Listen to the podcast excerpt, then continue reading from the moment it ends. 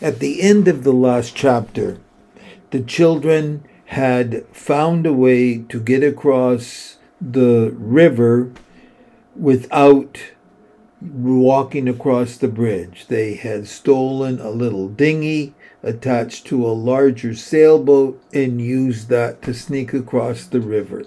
And they had fallen asleep in the woods on the other side, thinking about how they had ma- managed to get so far and what lay ahead.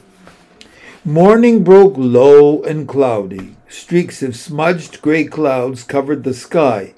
It's still true, James said.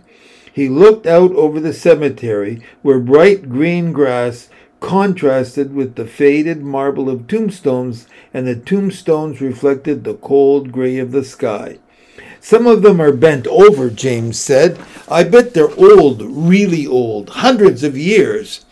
After breakfast, while Dicey gathered together their litter and packed it into the paper bag to be discarded at the first trash can they saw, the little ones explored the graveyard. Sammy stayed with James because James could read everything to him. Maybeth wandered among the rows, studying the statues of angels and lambs. Dicey had a sudden fear that she had forgotten where they were going, so she recited Aunt Cilla's address to herself Mrs. Cilla Logan, 1724 Ocean Drive, Bridgeport. She ought to make the others memorize it. She made a mental note to do that as they walked that day. Then she studied the map and admitted that they would have to go back to Route 1. She didn't really want to. She wanted to stay among big houses and tall trees on the shore road that would keep her close to the water. But Route 1 was the shorter way, even though it looped up north of the thruway before entering New Haven. Those decisions made, Dicey went to call the others. They had to start. They had money and a map their stomachs were full. It wasn't a bad way to begin. While she waited for Maybeth to return and for James and Sammy to finish working out what was written on a cracked stone that slanted back toward the earth, Dicey looked at the gravestones about her. She read an inscription Home is the hunter, home from the hill, and the sailor home from the sea. What a thing to put on a grave! As if to say that being dead was home, Home for Dicey was their house in Provincetown, where the wind made the boards creak in a way that was almost music, or Aunt Cilla's big white house that faced over the water, the one she had dreamed about. Being dead wasn't going home, was it? Unless, and she remembered what James had been saying last night, home was the place where you finally stayed forever and ever. Then this person was home and nobody would be truly home until he or she died. It was an awful thought. Only living people had homes. That was the difference. If Mama was dead, where was her grave? What was written on it? Nobody would even know her name or who she was or when she was born. If you took home to mean where you rested content and never wanted to go anywhere else, then Dicey had never had a home. The ocean always made her restless, so even Provincetown, even their own remembered kitchen, wasn't home. That was why Dicey always ran along the sand beside the ocean, as if she had to race the waves. The ocean wasn't home then, and neither was any place else. Nobody could be home, really, until she, he was in his grave. Nobody could rest, really, until then. It was a cold, hard thought written on that cold, hard stone, but may be true. If Dicey died, she guessed she wouldn't mind having this poem on her tombstone, now that she thought of it. She was the hunter and the sailor, and she guessed dead people did lie quietly in their graves. James, she said when he came back, you know what you were saying last night? Yeah, you're pretty smart, Dicey said. I know, he said. A pale sun showed behind the clouds. It looked like there were two layers of clouds now, one layer lower, like a gray veil spread before the other. Where the veil broke, you could see silvery islands of clouds on which tall angels might stand. Not cute little Christmas angels, but high, stern angels in white robes, whose faces were sad and serious from being near God all day and hearing his decisions about the world. Dicey was hypnotized by the molten silver of the cloudy islands, and not until the veil of fuzzy gray blew across it again did she begin their march of the day. Route 1 had not changed in their absence. Stores, shopping centers, garages, furniture outlets, restaurants, quick food stands, the cement procession marched on, broken only by traffic lights dangling from heavy wires over the roadway. Traffic was heavier, and the exhaust and the diesel fumes could not rise into the sky on that first gray day, but hung over everything. Their faces and hands felt grimy all the time. Day by day, their money dwindled away. When she thought back on this part of their journey, Dicey found that she could remember very little of it, that it all blurred together in her memory. All the long days, all the strange nights. They spent the night on a shaly beach, with no shelter and no fire.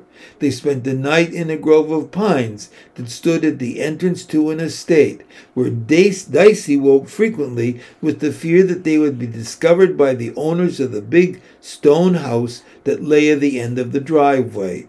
They spent the night by the entrance to another state park. As Route 1 looped north, they crossed under the thruway and spent a miserable night huddled at the back of a shopping center. They slept sitting together on the concrete walkway against the concrete wall. As they approached the large city of New Haven, the buildings were closer together and there were no more open spaces. In all these days, the sun had come out only twice once for an hour early in the morning and once later in the evening to give them a fine sunset. Slowly, rain had been building. The rain finally began to fall during the night they spent in a tiny playground beside the Branford River. The next day, they spent the last of their money standing in the rain to eat cold doughnuts. The rain continued steady and gentle all that day. Dicey led them under the shelter of an empty car wash for that night and roused them early so they would be gone before anybody arrived to open the business or to wash a car. She roused them early, even though nobody in his right mind would wash his car on a rainy day. You couldn't expect people to act as if they were in their right minds. Dicey was taking no chances. They approached New Haven, and Dicey took out the map, which she carried under her shirt, where the cloth and her arm would protect it. She planned their way through the city. She wanted to get across it before dark. She didn't like cities and didn't want to have to spend the night in one. That they had nothing to eat and no money to buy food with, these facts she refused to think of. They would cross the city first and then get some money. They would cross the city hungry because they had to. James, Maybeth, and Sammy greeted this announcement without a change in expression. They did not speak or sing any more, just followed Dicey meekly. If she had food to give them, they ate it. If there was no food, then they said nothing. Dicey thought she might prefer to have them complain, but that was another worry she could not deal with until they had crossed the city. That was a worry that went along with the limp James had developed from a hole worn into the sole of his left sneaker, with the gray under Maybeth's eyes, and not having heard her voice for days, with Sammy's new habit of clinging to her hand and doing whatever she told him right away not even the start of a quarrel. James, Maybeth, and Sammy listened quietly while she recited the streets they would take to cross the city. We have to get off Route 1 to cross the rivers, she said. So we'll follow the train tracks for a while, then take a couple of blocks on a street named Quinnipiac Quinnipiac up to Ferry Street. That will take us over one branch of the river. When Ferry meets with Chapel Street, we'll turn left and start walking across the city. We'll go over a river, then by a big college. There we'll be about halfway. Okay? They nodded. Three pale faces. Then we're going to have to get back to Route 1, so we'll turn left onto a cross street to meet up with it. It doesn't matter which street we take. We can follow Route 1 the rest of the way out of the city. They nodded. Six blank eyes. So let's go, or we won't get across before dark. Dicey walked with Maybeth and, Jane, and James took Sammy's hand. At first, most of the buildings were low, four or five stories of soiled bricks. They walked beside the railroad tracks and saw only the backs of buildings, houses with no grass in the yards, ripped curtains and dirty windows, fences that looked like some giant rat had been gnawing at them. The empty windows of factories stared down. Rain fell steadily. Sometimes they would glimpse a face through an open window. Most often, except for the people looking out of train windows, they saw no one. They crossed a small river, walking on a narrow, fenced over walkway that was built to run beside the road. Rain showered down and made miniature puzzles on the turgid river water. Green and oily slime floated on the river and gathered in stringy islands by its banks.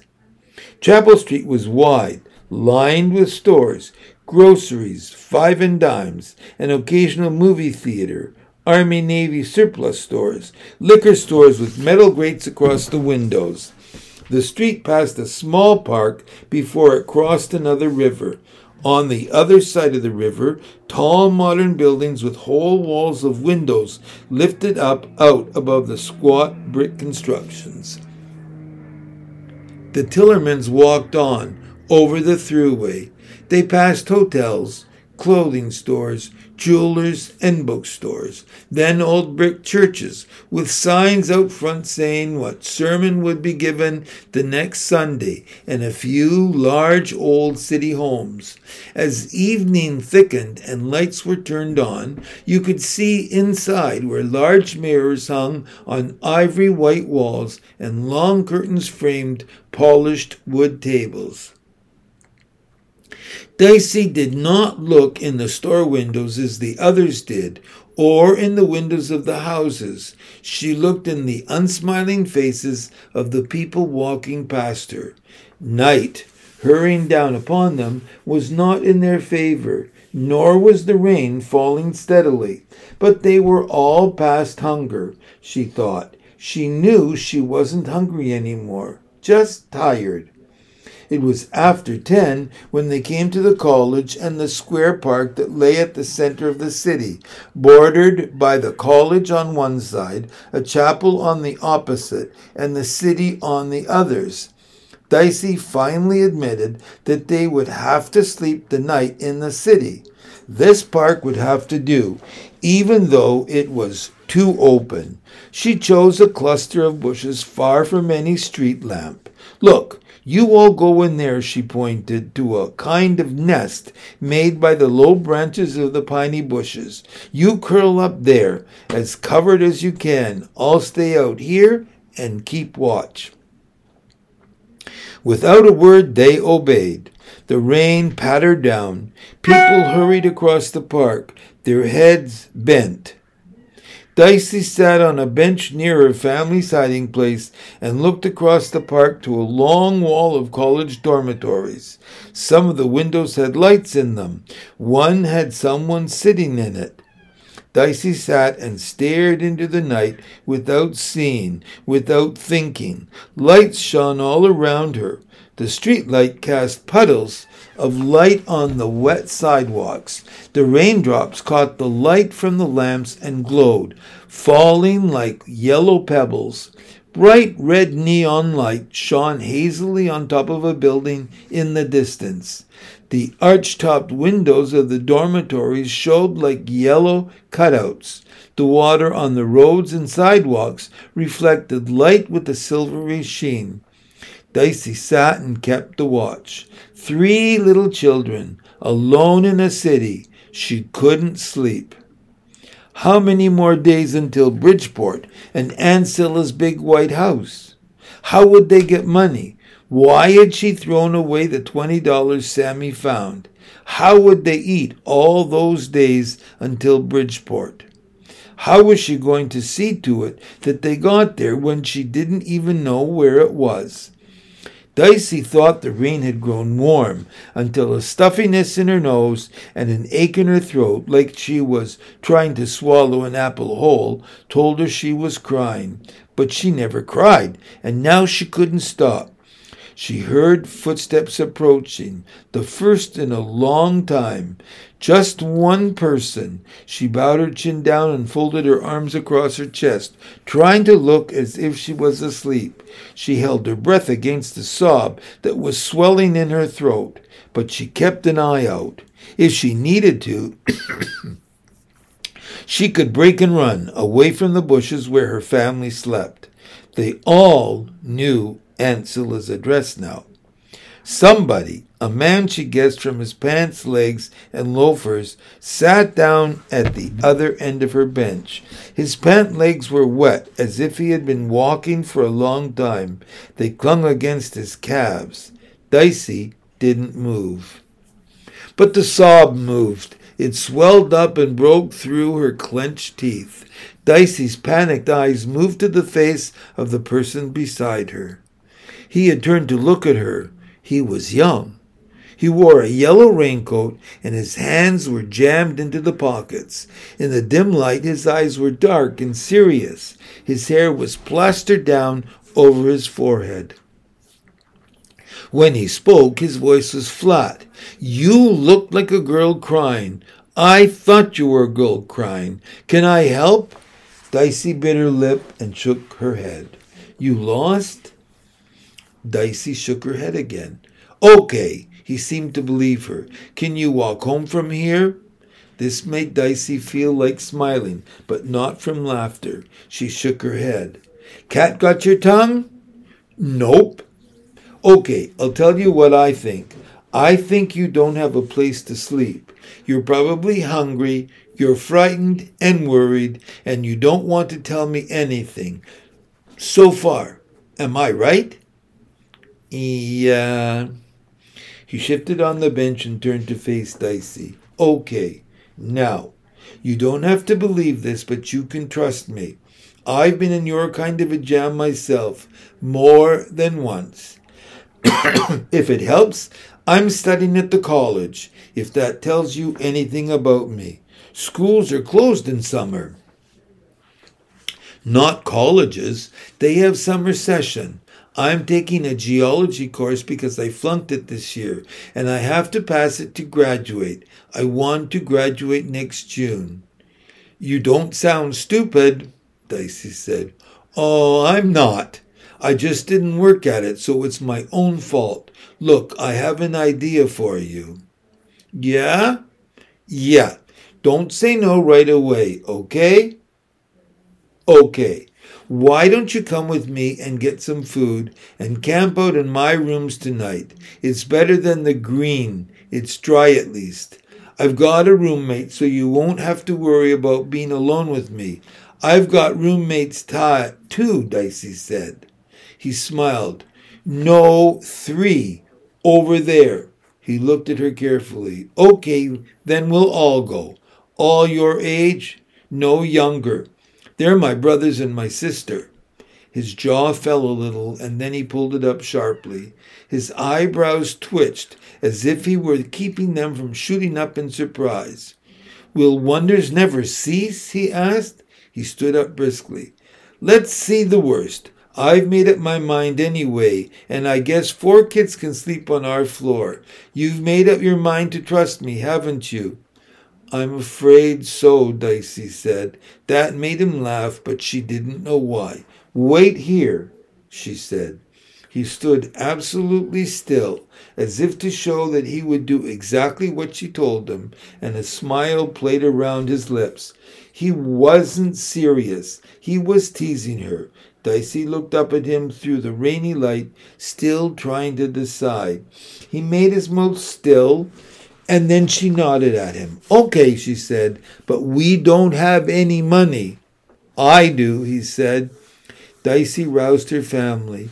They woke easily, even Sammy, who usually slept deeply. They rose up out of the bushes. Maybeth first, then James, then Sammy. Their eyes were surprised, but they didn't question her.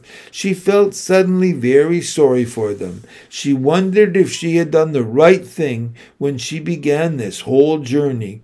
Was she doing the right thing now? With one arm around Maybeth's shoulders, holding Sammy's hand tight, Dicey led her family back to where the young men stood waiting. James tagged behind, limping slightly. The smile went out of the young man's eyes when he saw them. Dicey was briefly worried, but he crouched down on his heels, ignoring the puddles, and looked up at them all. You don't have to feel sorry for us, Dicey said. You can back out. Not on your life. That's not it. I'm curious, intensely curious about you. What are your names? Mine's Windy. Well, Windy's what they call me here because they say I talk too much. How did you get here? Where are your parents? Are you hungry? Yes, Sammy said fiercely. When's the last time you ate? Yesterday, I think. Dicey said. Then what are we hanging around here for? the young man asked. He stood up and took James's hand. James was too tired to protest this extraordinary gesture. I know just the place, Windy said.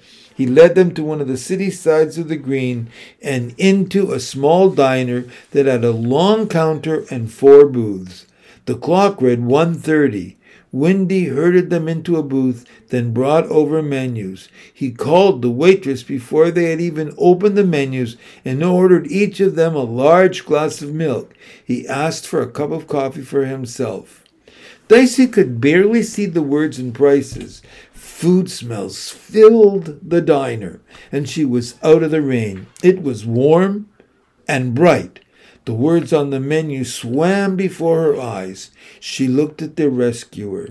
He sat with James beside him. He had dark, curly hair and a black mustache and black eyebrows that moved up and down or wrinkled as if they had a life all their own. Who'd believe this? he asked, meeting Dicey's eyes. I ask you. The waitress put his coffee down before him and gave, gave each child a tall glass of milk. You want straws? Dicey shook her head and grabbed for the glass. They drank in large gulps at first, and then, when their stomachs had welcomed the first eager swallows, more slowly. All four glasses were empty when the children put them down. What can I get ya? the waitress asked. Windy looked at them. They had forgotten the menus. He grinned. Four hamburgers. No, make that eight. Four large orders of fries. That's all for now, but we'll probably have dessert. Do you have any apple pie? Yeah. Give me a piece of pie now, please, he said, and save four pieces for the kids. She shuffled away, writing on her order pad. Is that okay? Windy asked Dicey. We can change it if it's not okay. It wouldn't be any trouble, but I thought maybe it would be hard for you to decide, and the little one doesn't look old enough to read yet. I can too, Sammy said. Apologies for insulting you, Windy said, and his eyebrows waggled as if they were laughing. I wanted hamburgers, Sammy said. Anyway, and french fries, that's what I wanted. Ah, Windy said. And what is your name? Sammy looked at Dicey. She nodded. Sammy, he said. How old are you? Six. How old are you? Twenty-one. Really very old. Dicey remembered her manners. It was easy to remember manners with milk in her stomach and food on the way.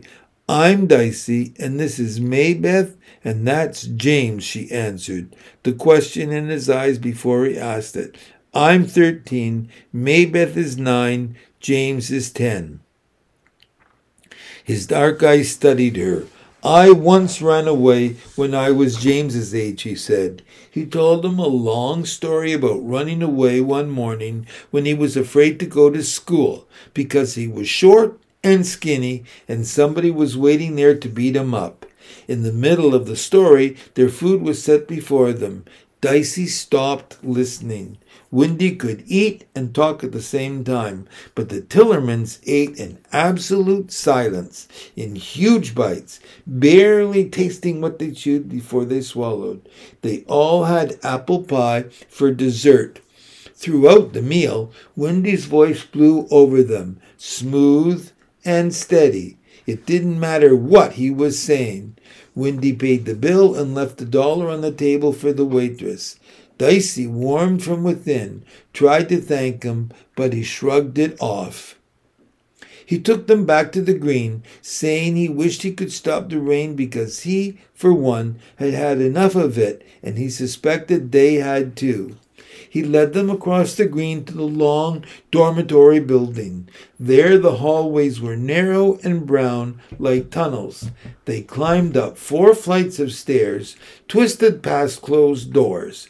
Finally, Windy threw open a door and ushered them into a room. It was a mess. Ashtrays overflowed with cigarette ashes and butts. A newspaper had been left scattered on the floor around one armchair. Books were piled on the three desks and on the low table before the sofa and along the mantelpiece. Beer cans lay around a wastebasket that was so full it looked as if it wanted to erupt like a volcano and spew trash all over the room. It was warm and messy and comfortable and filled with yellow light. Outside, dark rain fell, but they were inside. Windy went through a door and turned on a light in the next room. Dicey caught a glimpse of bunk beds and dressers. He returned with an armload of clothing, mostly t shirts and sweatshirts. The bathroom's through that door. He pointed to the door beside the one they'd entered through. Go get off your wet clothes and put some of these on. I guess you might want to go to the bathroom too. I do, Sammy said, so definitely that Dicey smiled. Meanwhile, I'll see if anyone's around. When they had gone to the bathroom, they covered themselves with Windy's dry sheets dry shirts, sorry, which, if none too fresh, were dry and warm. They hung their own clothes on the towel racks to dry. Dicey washed out all of their underwear, using the cake of soap on the sink. They returned to the living room. Windy waited there, and another young man was with him. Stewart, Windy said, let me introduce my findlings. He remembered all of their names and ages. This is Stewart, my roommate, he said. Stewart smoked on his pipe and looked at them. He was tall, taller than Windy, and skinny like Windy. He had blond hair, so pale it was almost white, hanging fine and straight down to his ears. He had a strong, square jaw and a mustache as blond as the hair on his head. His eyes, as he looked at the Tillermans, might have been gray or blue. Dicey couldn't decide which. It was as if his eyes changed back and forth between gray and blue, but she wasn't sure if that was possible. What's going on? he asked Windy. I found them, as I said. Dicey first and then the others. They need a place to sleep, and it's raining cats and dogs and mice and pterodactyls and God knows what else out there. So I thought to myself, why not here with us? Stewart smiled quietly. Why not indeed? I'll come in with you and they can have my bunks. James grinned at Dicey. Real beds. Stewart took them into his room. He cleared books and papers off the top bunk, and James climbed up onto it. Sammy and Maybeth lay down on opposite ends of the bottom bunk. Dicey thought they looked like two little dolls in a dollhouse lying there. James was half asleep before she turned out the light and closed the door behind her. She thought she would go back and sleep on the floor in that room, but Windy said she should take the sofa in the living room for her bed. He brought a pillow and blanket from his own room. What do I need those for? Dicey asked. You keep them, I'll be fine. Windy passed her the armload of linen. Go ahead, live it up. I can do without for one night. You can do without, Stewart said. Listen, he took them off the bed where I'm going to sleep, and if you really don't want them, I'd be glad to have them. Dicey passed them over. Can we take a little, talk a little before you go to sleep, Dicey? Windy asked. Are you too tired? Dicey was so comfortable that she would have been glad to talk all night. She didn't want to go to sleep because then she wouldn't be able to enjoy being comfortable. But she wasn't sure she wanted to answer any questions. She was too brain tired to be as careful as she ought. They all sat down. Dicey sat alone in the middle of the sofa, and the young men took two armchairs. Stewart started. Windy says you're not lost. No, I know where we are. A fundamentalist, Windy said to Stewart. His eyebrows moved. He asked Dicey, What about your family? Do they know where you are? Dicey shook, Dicey shook her head. But that doesn't matter. Why not? Windy asked. Dicey didn't answer that. Are you in trouble? Windy asked. I don't think so, Dicey said. I hope not. Okay, Windy said. He leaned forward and rested his chin on his hands. His eyebrows were temporarily still. What will you tell us? We'd like to help if we can. Do you believe that? Yeah, Dicey said. Yeah, I do. She thought, I mean, you already did, didn't you? How about your parents? Stewart asked. He was resting his head against the back of the chair, looking at her. It was that it wasn't that she couldn't lie to him. She could lie to anyone and make it good if she had to. She'd certainly discovered that. But she didn't want to, not to him or to Windy. She wasn't going to lie to them, she decided. We don't have parents. We're on our own, she said. Stewart's eyes did not change, but waited, quiet as water. Wait a minute, Dicey said. Let me think a minute, okay? He nodded. We come from Provincetown in Massachusetts, on the Cape. He nodded his head just a little. She heard Windy swallow back a question. My father walked out on us when I was about seven, just before Sammy was born. We were okay until lately when things happened wrong. My mother lost her job and things. So she told us we were going to Bridgeport, where she has an aunt, and we all packed into our car. Stewart held her eyes with his. We were in Peewauket, and she left us to wait in the car while she went into a big mall. But she didn't come out, and she couldn't find her. So, and we couldn't find her. So I decided that we should go ahead to Bridgeport and hope she'll meet us there. Stewart asked, How long did you wait for her? All day and all night, Dicey said. We waited in the car. She didn't come back. I'm hoping. I, I don't know. The only place I know she might be is Bridgeport. What if she isn't there? Windy asked. There's this Aunt Cilla, Dicey explained. Do you know her? Stewart asked. No, but she sends us cards every Christmas. You didn't ask anyone for help? Stewart asked. The police? Dicey shook her head firmly. I don't know for sure what they would do. They might send us to a foster home or split us up. I don't know what Mama. She didn't say anything. She just disappeared. I have no idea what happened. No idea. I couldn't risk telling the police, and that's all true, Dicey said. How long ago was this? Windy asked. In June, maybe two weeks, maybe three. And you've been walking from Peewauket all this time? We stayed at a park once. The little kids can't go very fast. Is that all you want to tell? Windy asked. Please, Dicey answered. He nodded his head, and his eyebrows arched as he smiled at her. Then I say we get some sleep. What do you say, Stu? Just thinking about all that walking makes me tired, Stewart said.